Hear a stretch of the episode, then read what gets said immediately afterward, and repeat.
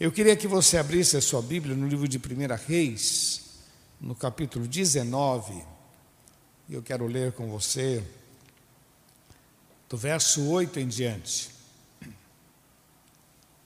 Diz assim: E levantou-se, pois, e comeu e bebeu, e com a força daquela comida caminhou quarenta dias e quarenta noites, até Horebe, que é o Monte Sinai, né? O monte de Deus. E ali entrou numa caverna e passou ali a noite. E eis que a palavra do Senhor veio a ele e disse: Que fazes aqui, Elias? O que você está fazendo aqui? Ele disse: Tenho sido muito zeloso pelo Senhor Deus dos exércitos, porque os filhos de Israel deixaram o teu conserto e derribaram os teus altares e mataram os teus profetas à espada. E eu fiquei só. E buscam a minha vida para matirarem. E ele lhe disse: Sai para fora e põe-te neste monte perante a face do Senhor. E eis que passava o Senhor, como também um grande e forte vento. Você imagina? Que fendia os montes e quebravam as pedras diante da face do Senhor. Porém, o Senhor não estava no vento. Depois do vento veio um terremoto. Também o Senhor não estava no terremoto. Depois do terremoto, um fogo. Porém, também o Senhor não estava no fogo. E depois do fogo, uma voz mansa e delicada. E sucedeu que, ouvindo a Elias, envolveu o seu rosto na sua capa, saiu para fora e pôs-se em pé à entrada da caverna. E eis que veio a ele uma voz que dizia: Que fazes aqui, Elias? E ele disse: Eu tenho sido em extremo zeloso pelo Senhor Deus dos exércitos, porquanto os filhos de Israel deixaram o teu concerto, derribaram os teus altares Mataram os teus profetas à espada, e só eu fiquei, e buscam a minha vida para tirar. E o Senhor lhe disse: Vai e volta pelo teu caminho para o deserto de Damasco e vem, e unge Azael, rei sobre a Síria. Também a Jeú, filho de Ninse, ungirás, rei de Israel, e também a Eliseu, filho de Isafate, de Abel Meloá, ungirá profeta em teu lugar. Verso 18: Também eu fiz ficar em Israel sete mil, sete mil almas, todos os joelhos que não se dobraram a Baal e toda a boca que não o beijou. Partiu, pois, Elias dali. Vamos orar? Pai, nós te louvamos e te agradecemos por tudo que o Senhor tem nos dado. Muito obrigado pela leitura da tua palavra, por ver este homem abatido, por ver, ó Pai, a maneira como o Senhor o tratou. Assim, ó Deus, no nosso meio, creio que existem pessoas abatidas, pessoas cansadas, mas que esta palavra seja uma renovação, seja o fortalecimento, como aconteceu ali com Elias, que assim seja também com as nossas vidas. Nós precisamos de Ti, Senhor. Usa a minha vida, os meus lábios, eu preciso de Ti, em nome de Jesus. Amém, Senhor. Amém. Glória a Deus. Eu, quando leio esse texto, a gente fica com pena de Elias, né? Estava muito abatido. Tem um cântico que eu gosto muito que diz assim: Vitória Deus dará a mim, eu sei, se eu andar na sua luz e confiar só em Jesus. Vitória Deus dará a mim, eu sei. Se eu andar na sua luz e confiar só em Jesus. Eu, quando meditava nesse texto e pensava, Deus, o que, que eu posso compartilhar com esses irmãos? O assunto que eu quero falar com você é sobre isolamento, sobre essa fase em que nós estamos passando e que muito nos incomoda. Elias estava passando um momento assim muito triste. Um homem que foi tão usado por Deus, um homem que orou e caiu fogo do céu, um homem que falou para a mulher que não ia faltar farinha, não ia faltar azeite. Meu Deus, esse homem cheio de experiências com Deus. Tem aqui no capítulo 18, ele chega ao ponto de dizer para o povo: pessoal, é o seguinte, se o Senhor é Deus, vamos servir. Capítulo 18, verso 21. Se o Senhor é Deus, vamos servir a Deus. Se Baal é Deus, então sirva a Baal. Vocês não podem ficar. Então ele tinha essa ousadia, esta coragem. E de repente bateu um, uma tristeza. Ele cansou. Estou cansado, cansado, cansado. E o texto diz que esse cansaço o abateu tremendamente. E aí veio Jezabel e prometeu para ele que iria matá-lo. E algo impressionante foi que ele recebeu aquela palavra. Olha o perigo, meu irmão, quando a gente aceita palavras que vêm do inferno, palavras que vêm para diminuir a gente. Olha o perigo quando a gente aceita alguma palavra. A questão de alguém falar alguma coisa ruim contra você, paciência. A boca foi feita para falar. Mas a questão é quando você recebe Salomão escreve dizendo sobre tudo que se deve guardar, guarda o teu coração, guarda o coração, não deixa as coisas entrar. Jesus disse que o que contamina o homem não é o que entra, e sim o que sai, porque o que sai vem do coração. Então, quando as coisas entram e ficam no coração, quando entra e começa a fazer parte da nossa mente, um homem que foi tão usado por Deus, de repente se sentiu abatido, desanimado, impotente. Impotente, o que, que eu vou fazer? Essa mulher prometeu me matar e o que, que eu vou fazer? E o texto diz que ele então vai para o deserto e ele deseja a morte. E aí o Senhor traz um anjo que prepara uma comida e manda ele levantar, comer, ele come e depois ele anda 40 dias e Deus leva ele para um ponto, um lugar distante, para que ele possa passar um tempo de isolamento. E o Senhor pergunta o que está acontecendo, Elias. E Elias diz: Deus, eu estou abatido, eu me sinto abandonado, me sinto sozinho, injustiçado. Eu dei a minha vida, eu lutei, sempre fui zeloso pelas tuas coisas. Eu estou perdido, eu não sei o que fazer. Sabe quando parece que não tem um amanhã? Queridos, é algo impressionante porque é por causa desse sentimento que tem suicídios, é por causa desse sentimento que lares são destruídos, é por causa desse sentimento eu não vejo, não vejo amanhã, eu não estou vendo nada, o que, que eu faço? Elias estava desse jeito, fraco, ele estava fraco fisicamente, ele estava fraco espiritualmente, ele estava fraco mentalmente, a sua mente estava ruminando uma mensagem ruim. A coisa está feia, não dá para continuar. E baseado nisso, meu irmão, ele perde todo o seu ânimo. Então Deus o isola, Deus o leva para um local, Deus, Deus tira ele daquele cenário. E agora Deus vai trabalhar com ele. E eu queria destacar é, algumas coisas para você, para abençoar a sua vida. Mas antes de, de dar sequência, eu queria passar um videozinho para abençoar a sua vida de um pastor, Davi Jeremias, um americano. Mas ele fez esse vídeo muito legal. Eu queria abençoar a sua vida com esse vídeo, em nome de Jesus. Vamos lá, pode passar.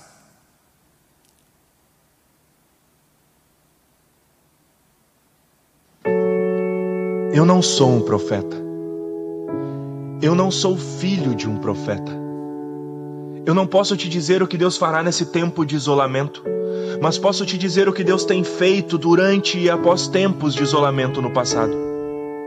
E se você revisar a realidade da história, como vou descrever em seguida, eu acho que você saberá o que ele vai fazer nesse tempo também.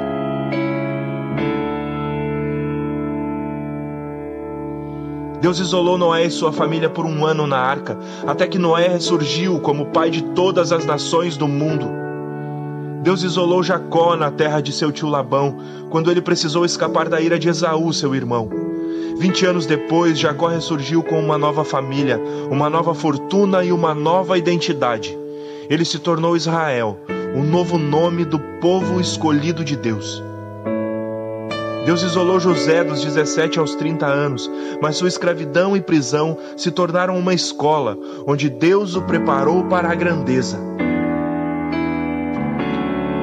Deus isolou Moisés em um deserto remoto por 40 anos, até que Moisés ressurgiu para libertar o povo judeu do Egito. Deus isolou Noemi na terra de Moabe até que ela quase ficou amargurada, mas ela e sua nora Ruth viajaram para Belém para participar de uma das maiores histórias de amor. Deus isolou Davi por 15 anos depois que ele foi ungido rei de Israel. Quando finalmente assumiu o trono, Davi foi um homem segundo o coração de Deus e nos deu muitos salmos. Deus isolou Elias pelo ribeiro de Querite e depois do isolamento ele se levanta sozinho contra os profetas de Baal no Monte Carmelo. Deus isolou Jonas por três dias e três noites na barriga de uma baleia. E quando seu isolamento acabou, Jonas foi para Nínive e pregou o maior reavivamento da história. Deus isolou Daniel por 70 anos na Babilônia, onde ele escreveu o livro do Antigo Testamento que leva seu nome, destacando o futuro relacionamento entre Deus e o seu povo. Deus isolou Esther enquanto estava no palácio do rei persa, e ela salvou o seu povo da destruição.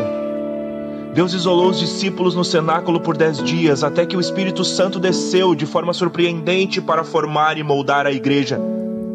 Deus isolou Paulo no deserto da Arábia por três anos, e quando ele ressurgiu, virou o mundo de cabeça para baixo. Deus isolou Paulo na prisão romana, e quando o apóstolo foi livre, ele havia escrito as epístolas na prisão: Efésios, Filipenses, Colossenses e Filemão. Deus isolou o apóstolo João na ilha de Pátimos, e o livro do Apocalipse, o maior documento profético de todos os tempos, nos foi dado. Por último e mais incrível, Deus isolou Jesus em uma tumba por três dias. E no terceiro dia, Jesus ressuscitou em poder para trazer salvação para todo o mundo. Então, não. Eu não sei todos os detalhes sobre o que Deus vai fazer. Mas o que eu sei é o que ele tem feito, e é com isso que nós podemos contar. O Deus que isolou seu povo nos tempos bíblicos não vai parar agora. Assim, venha o que vier, eu confio que, mesmo no isolamento, Deus é meu refúgio. E você também pode confiar.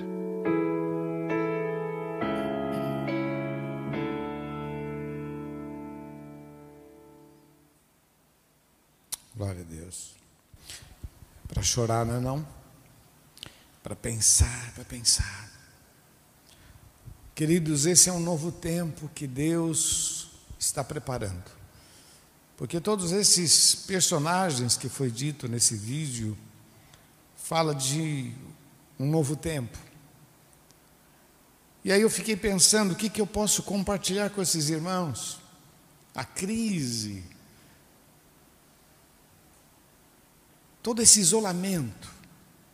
A primeira coisa que me veio ao coração foi frear, parar. Querido, a gente vinha numa, numa adrenalina, fazendo, atuando, e de repente nós paramos. Eu me lembro que ano passado a gente, quando começou, ah, vamos ter que parar, vamos ter que parar. Não, vamos ter que parar, mas em pouco tempo. Daqui a pouco a gente vai voltar. A gente quer voltar para aquela adrenalina, a gente quer voltar para aquela velocidade não, daqui a pouco, daqui a pouco, e só que a coisa foi passando, passando, passando, e estamos aí agora meio sem norte, acreditando que a qualquer momento. Mas esse foi o tempo em que Deus fez com que a gente parasse, desse uma freada na nossa vida, para realinhar a nossa vida. Queridos, eu nunca preguei tanto como esse último ano. Há uma expressão no livro de Mateus, capítulo 6, verso 21, que diz assim: Aonde estiver o vosso tesouro, aí estará também o teu coração. Para muitos, as coisas de Deus não era tesouro, era simplesmente um meio de vida. Todo mundo tem que ter uma religião e nós tínhamos também a nossa. E de repente nós precisamos parar e realiar, porque o texto diz: ajuntai tesouros nos céus onde a traça e a ferrugem não corrói. É lá o mesmo texto. Diz assim: buscar em primeiro lugar o reino de Deus e a sua justiça, e todas estas coisas vos serão acrescentadas. O mesmo texto de Mateus capítulo 6 diz: Não andeis ansiosos por coisa alguma. Essa pandemia, essa loucura, esse isolamento, está nos levando a repensar a nossa vida quem é prioridade, aonde a gente vai passar a nossa eternidade. Tenho comentado muito isso em velórios, tenho comentado com pessoas, porque no meio da crise ainda tem gente querendo aquela adrenalina e colocando Deus de lado, quando na verdade Deus tem que ser a prioridade na nossa vida. A Bíblia diz que Deus nos amou de tal maneira que deu Jesus, e de repente Jesus é parte da decoração, não, Ele é o Senhor dos Senhores e Rei dos Reis. Início da pandemia, ah, vamos separar, separar só os idosos.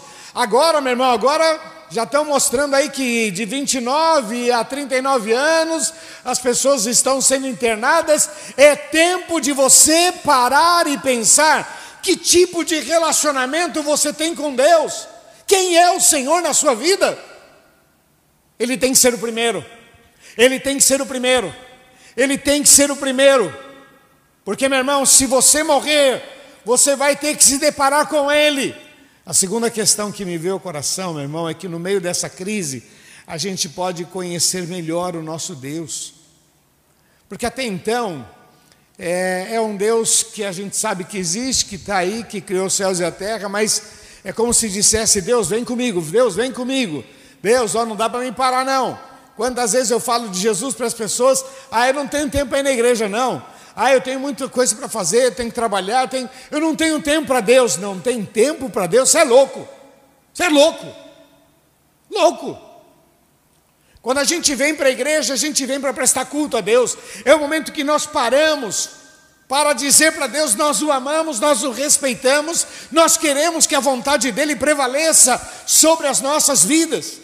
Conhecer a Deus, conhecer como Ele é, conhecer a Sua graça, conhecer a Sua misericórdia, conhecer quem de fato Ele é. Hoje, meu irmão, a gente tem tanto material na internet, tantos cientistas falando sobre o poder de Deus tantos cientistas desvendando milagres. Olha, são arqueólogos. A internet nessa área é uma grande bênção, porque Deus é Deus. No livro de Jó, no capítulo 42, depois de toda a crise que Jó passou, depois de perder tudo, depois de passar por um momento tão cruel, ele chega no capítulo 42 dizendo: Deus, eu achava que eu te conhecia, mas agora é que eu te conheço de verdade. Olha, o cara tinha perdido a família, perdido a riqueza, perdeu a saúde, perdeu tudo, mas ele conheceu a Deus. E diz: Deus, agora eu te conheço, agora, agora estou entendendo a tua ação. Conhecer a Deus. E aí Deus muda a sorte de Jó e Deus restabelece tudo na sua vida. O povo de Deus conheceu a Deus no deserto enquanto eram escravos, e aí vem o Senhor de uma maneira poderosa, usando Moisés, mas eles conheceram a Deus no dia a dia, era a provisão, era o maná, era a carne, era a água, era o sustento, era Deus guardando, e a gente vai conhecendo a Deus no meio do isolamento, no meio da crise. Conhecer a Deus é mais importante do que conhecer a nós mesmos. Conhecer a Deus é mais importante do que conhecer a nós mesmos. Quantas vezes as pessoas vão para terapias com o objetivo de conhecer a eles mesmos? Quantas vezes fazem esses momentos que ficam zen na expectativa de conhecer a si mesmo. Você precisa conhecer a Deus. Você precisa conhecer a Deus. E essa crise nos ajuda a conhecer melhor a este Deus.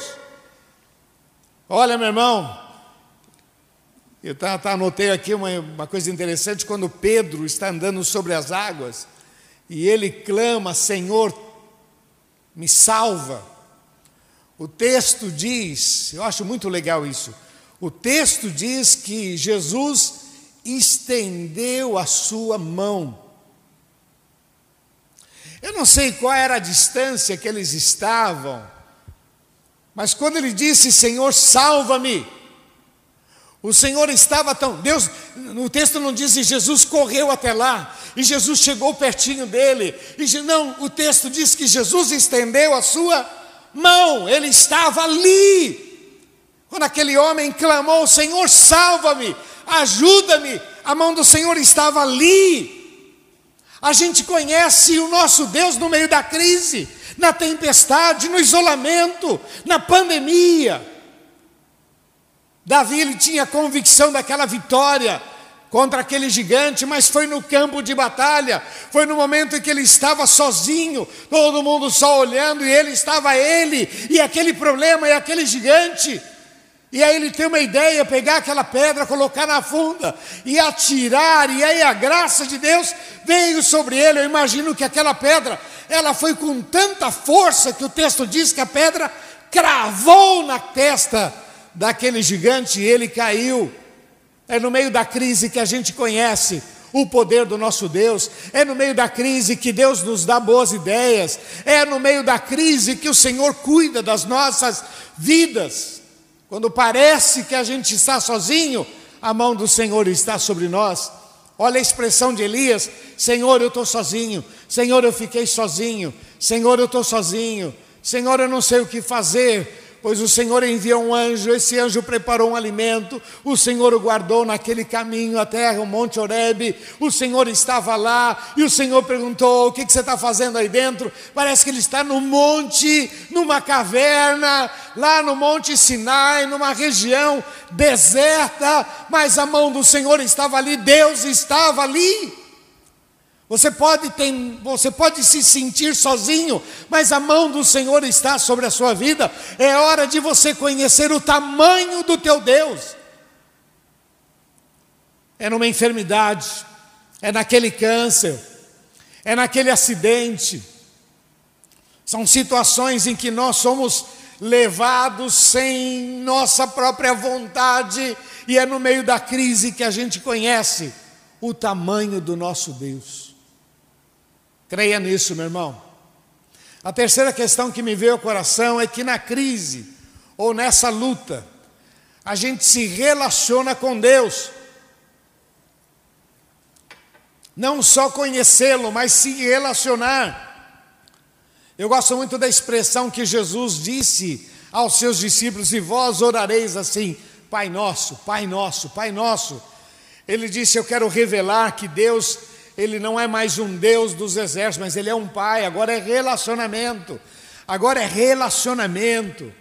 É você todo dia acordando dizendo: Senhor, esse é o dia que o Senhor fez, louvado seja o teu santo nome. É você colocando sua, o seu alimento, Senhor, muito obrigado pela provisão que eu tenho na minha mesa, louvado seja o teu santo nome. É relacionamento. O salmista disse: Ainda que eu passe pelo vale da sombra da morte, eu não vou temer. Por quê? Porque o Senhor é meu pastor e nada me faltará. Porque Ele guia os meus passos até os, os pastos verdejantes, Ele guia minha vida até as águas tranquilas. E quando eu passar por momentos cruéis, vale da sombra da morte, eu não vou temer, porque eu tenho relacionamento com Ele. O Salmo 91 também é um relacionamento, aquele que habita no esconderijo do Altíssimo, aquele que vai e se refugia diante da potente mão de Deus. Eu tenho aprendido, meu irmão, que o melhor lugar para se estar é aos pés do Senhor, e algumas vezes eu já orei assim: Senhor, se o Senhor não fizer o um milagre, eu estou frito. Se o Senhor não abrir essa porta, se o Senhor, eu não sei o que vai acontecer. Relacionamento lançando sobre ele toda a vossa ansiedade. A crise nos dá a chance de ter um relacionamento. Todos esses homens que você viu naquele vídeo ali, todos esses homens aumentaram o seu relacionamento com Deus, estiveram se relacionando, adorando ao Senhor, servindo ao Senhor, mesmo sem entender. José, mesmo sem entender, mesmo sendo escravo, manteve o seu relacionamento com Deus. Daniel, lá na Babilônia, manteve o seu relacionamento com Deus. Cada um deles mantendo o relacionamento com Deus. E esse relacionamento é que guia os nossos passos e nos leva por caminhos que a gente nem imagina.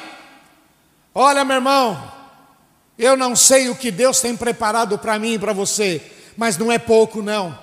Porque o texto diz: nem olhos viram, nem ouvidos ouviram, nem jamais subiu ao coração humano, é o que Deus tem preparado para aqueles que o amam. Então, esse período de isolamento, esse período de crise, é Deus trabalhando na nossa vida.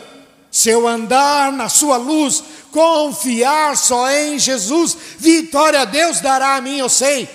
Esse é um tempo de, de moldar a nossa vida à luz da Sua palavra, é momento de rever os nossos valores, é tempo da gente parar e pensar. Tem gente, meu irmão, que é cabeça dura, tem gente que é soberbo, tem gente que é teimoso. Eu não mudo, eu não perdoo. Ah, 20 anos atrás me maltratou, eu não perdoo, pois este isolamento é para você rever estes teus pensamentos e mudar a tua maneira de ser.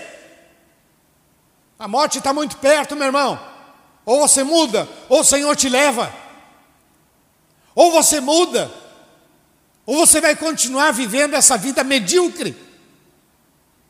Parece que pedindo esmola o tempo todo, cismado o tempo todo. Não, porque vão puxar meu tapete, porque vão fazer, porque vão fazer, cismado a vida inteira. Isso não é vida que se viva, meu irmão. Esse isolamento nos dá a chance de parar, de conhecer a Deus e de nos relacionarmos com Deus. Relação, oração, aprender na palavra, rever os conceitos. E por último, irmão, essa crise, esse isolamento, desperta em nós valores, valores que a gente não sabia que tinha. Interessante que Elias, ele diz para Deus, Deus, eu estou chateado, eu estou triste, me sinto impotente, estou sozinho, todo mundo me deixou, ainda estão tentando me matar. Meu irmão, não seria natural Deus dizer para ele: Ô Elias, levanta a cabeça, filho, para com isso, não fica assim chateado. Eu gosto muito do versículo 15 que diz assim: E o Senhor disse: Vai e volta pelo teu caminho para o deserto de Damasco. Sabe o que Deus disse para ele? Ô Elias, larga a mão de ser bobão. Não está na Bíblia o que estou falando. Elias, levanta a cabeça, filho volta e cumpre o teu ministério. Volta e cumpre o teu ministério. Elias achava que o tempo dele tinha acabado. Elias achava que o tempo dele não dava mais. Elias, ele até pediu a morte. No capítulo 19, lá no início, ele pede a morte. E Deus disse: Elias, volta, volta, volta, volta, volta, volta pelo mesmo caminho, volta passando perto de Damasco, unge. Olha, versículo Azael sobre rei da Síria. E depois unge Jeú, filho de Ninsi, sobre rei sobre Israel. E depois passa no caminho, pega Elias. Elias, Eliseu, Eliseu vai, ter, vai ser o teu sucessor. Pega ele para andar com você. Levanta, meu filho. E nesta manhã eu quero dizer isso para você, meu irmão. Eu sei que muitas vezes nós nos sentimos abatidos e às vezes ficamos gastando tempo, é Jezabel, é o fulano, todo mundo me deixou, e Deus dizendo: levanta a tua cabeça, porque eu tenho coisas maiores para você, cumpra o teu ministério, faça a obra, profetiza, profetiza. Esse era o ofício dele, ser profeta volta pelo caminho e profetiza, unge o outro, faça o que tem que ser feito. Nesta manhã, meu irmão, eu quero convidar você a reagir em nome de Jesus. Eu gosto muito de Isaías 60, aonde diz: reaja. Levanta-te, resplandece. Ah, mas eu, tô, eu sou pequeno. Ah, eu estou fraco. Ah, mas eu não tenho dinheiro. Ah, eu perdi o emprego. Reaja! Essa foi a palavra que o Senhor deu para Gideão. Gideão, vai nessa tua força, meu filho. Reaja, levanta a cabeça, reaja. Ah, mas eu queria que Deus fizesse um cafuné em mim. Eu queria que Deus fizesse, que Deus viesse com uma palavrinha, não, você é bonzinho, você é legal, ah, não fica assim não, é muita injustiça, puxar o teu tapete. Deus não vai fazer isso, disse para ele: levanta-te, vai, reaja. E o que mais me encanta nesse versículo, verso 19, partiu, pois, Elias dali e foi fazer o que Deus mandou ele fazer. Às vezes ouvimos uma palavra como essa, e aí já vem na nossa cabeça: ah, você não conhece o meu problema, você não sabe o que fizeram comigo. Estou machucado, estou ferido.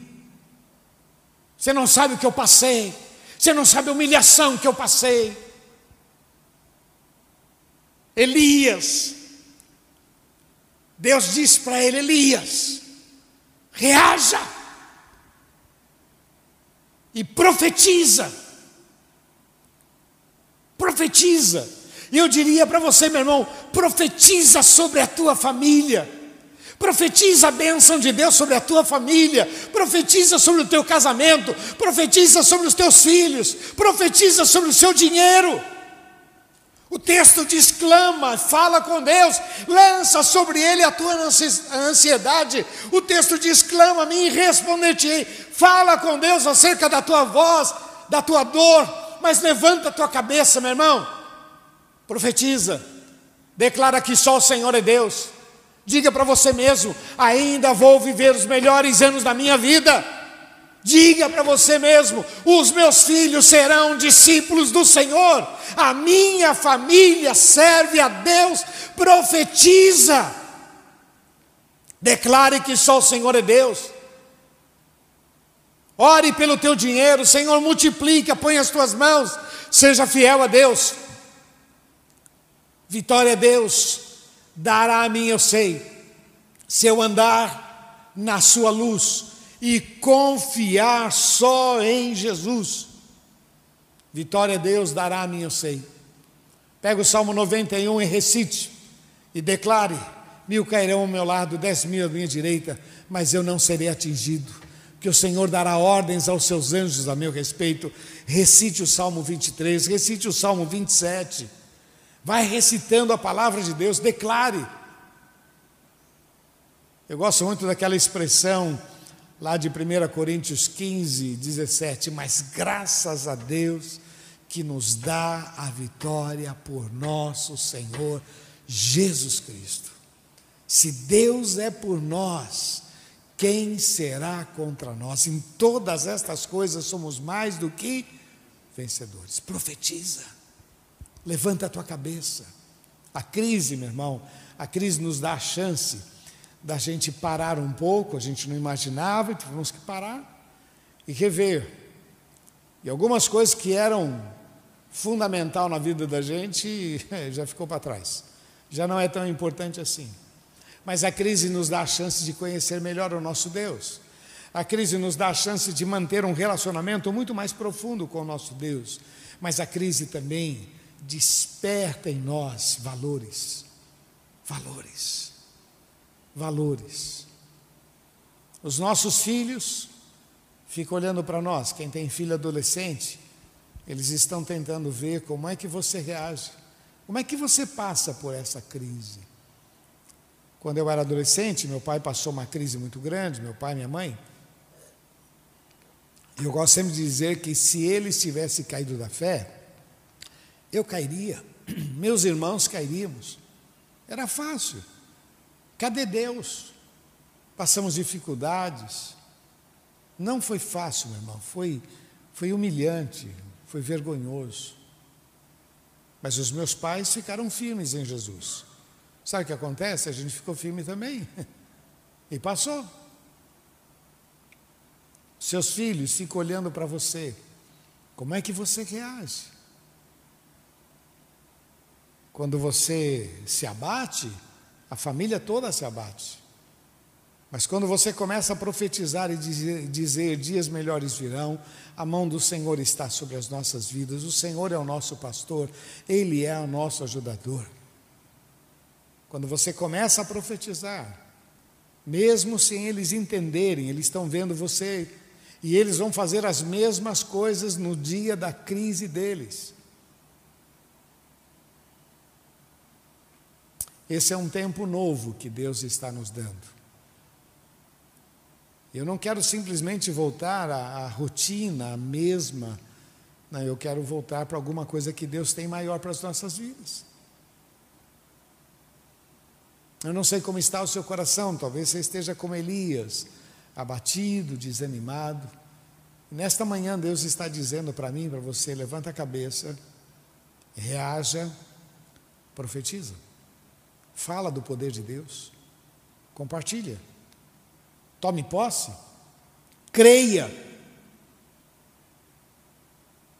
Não receba mensagens. Eu tenho orientado para muitos. Cuidado que você fica assistindo televisão aí, é muita mensagem negativa, é muita história que abate. Cuidado. Cuidado, vai, vai ler mais a Bíblia, vai se relacionar com Deus, na internet, às vezes, tem uma coisa um pouquinho melhor para te, te ajudar, mas cuidado com aquilo que você acolhe no teu coração. Elias acolheu más notícias e se abateu. E se ele não tivesse Deus como prioridade, ele teria acabado a história dele ali. Mas como ele sempre amou a Deus e serviu ao Senhor, nesse momento de aflição, Deus o acolheu e o levou para um isolamento. E nesse isolamento, Deus renovou. Ele voltou muito mais forte. É engraçado, eu gosto muito desse texto aqui que diz que ele passou e chamou Eliseu. Veja bem, para o rei da Síria, passou aqui o profeta Elias, o grande profeta. Para o rei de Israel, olha, Elias esteve aqui, o grande profeta. Quando chegou a Eliseu, Eliseu vem comigo. Nossa, eu fui chamado por Eliseu. Nenhum deles sabia que algumas horas antes ele estava abatido lá. Ele estava só levantando a cabeça porque Deus estava com ele. Deus nunca permitiu que ele fosse inferiorizado. Ele se abateu, mas a mão do Senhor estava sobre ele. Eu quero que você entenda, meu irmão, que Deus tem coisas grandes para a sua vida, mas levanta a tua cabeça, a tua prioridade tem que ser o Senhor. Como diz aquela música, meu alvo é Cristo. Meu alvo é Cristo. Meu alvo é Cristo. Queria orar com você. Você que está recebendo esta palavra e dizendo eu eu precisava dela. Quero que você repita uma oração comigo, depois eu quero orar com você. Feche seus olhos. E repete assim: diga, Senhor Jesus, eu precisava desta palavra. Eu te amo e dependo de ti. E agradeço. Renova as minhas forças, a minha mente. Eu preciso de ti. Em nome de Jesus. Eu vou orar por você, Pai, estende as tuas mãos sobre estas vidas. Tu conheces cada coração. E hoje, Senhor, nós recebemos a tua palavra. Hoje meditamos na tua palavra. Hoje, Senhor, fomos desafiados a viver um novo tempo. Eu não sei como será esta semana e como será o próximo mês, mas estamos desafiados a profetizar, a declarar que só o Senhor é Deus, a realmente tomar algumas posições firmes e fortes, porque quem toma a decisão somos nós, mas quem faz o milagre é o Senhor. Louvado seja o teu nome. Por isso, meu Deus, estende as tuas mãos sobre cada vida e que caiam por terra todas as amarras de Satanás, todo espírito de medo, todo espírito de angústia, toda aflição, ó Pai. Senhor, parece que o mal está dominando e ganhando terreno, mas nós profetizamos a vitória e declaramos que só o Senhor é Deus. Abençoa este lar, abençoa esta família, abençoa, Senhor, este relacionamento conjugal, abençoa os filhos, ó Pai. Senhor, que este lar veja a tua glória, porque nós dependemos de Ti. Muito obrigado. Nós te amamos e te louvamos em nome de Jesus. Amém, Senhor. Amém, queridos. Toma posse. Deixa eu falar uma coisa para você que ainda não entregou seu coração para Jesus. Eu quero convidar você hoje a dizer: Jesus muda a minha história. Queridos, estas promessas diz respeito a todo aquele que crê. A Bíblia diz que o justo vai viver pela fé. Aqui está escrito que todo aquele que invocar o nome do Senhor Jesus será salvo. Eu quero convidar você a fazer isto agora. A dizer para Jesus: Jesus muda a minha história a dizer para Jesus: Eu preciso de um milagre.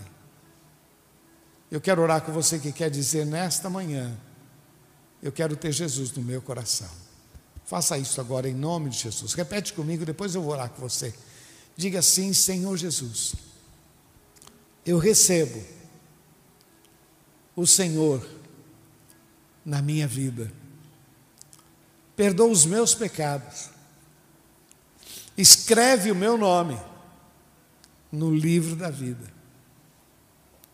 Eu preciso de Ti, em nome de Jesus. Eu vou orar por você, Pai. Eu quero colocar cada um destes, cada um destes diante de Ti. Senhor, cubra com Teu sangue, ó oh Pai, abençoa, livra do mal. Nesta manhã, essas vidas estão dizendo: Eu quero Jesus.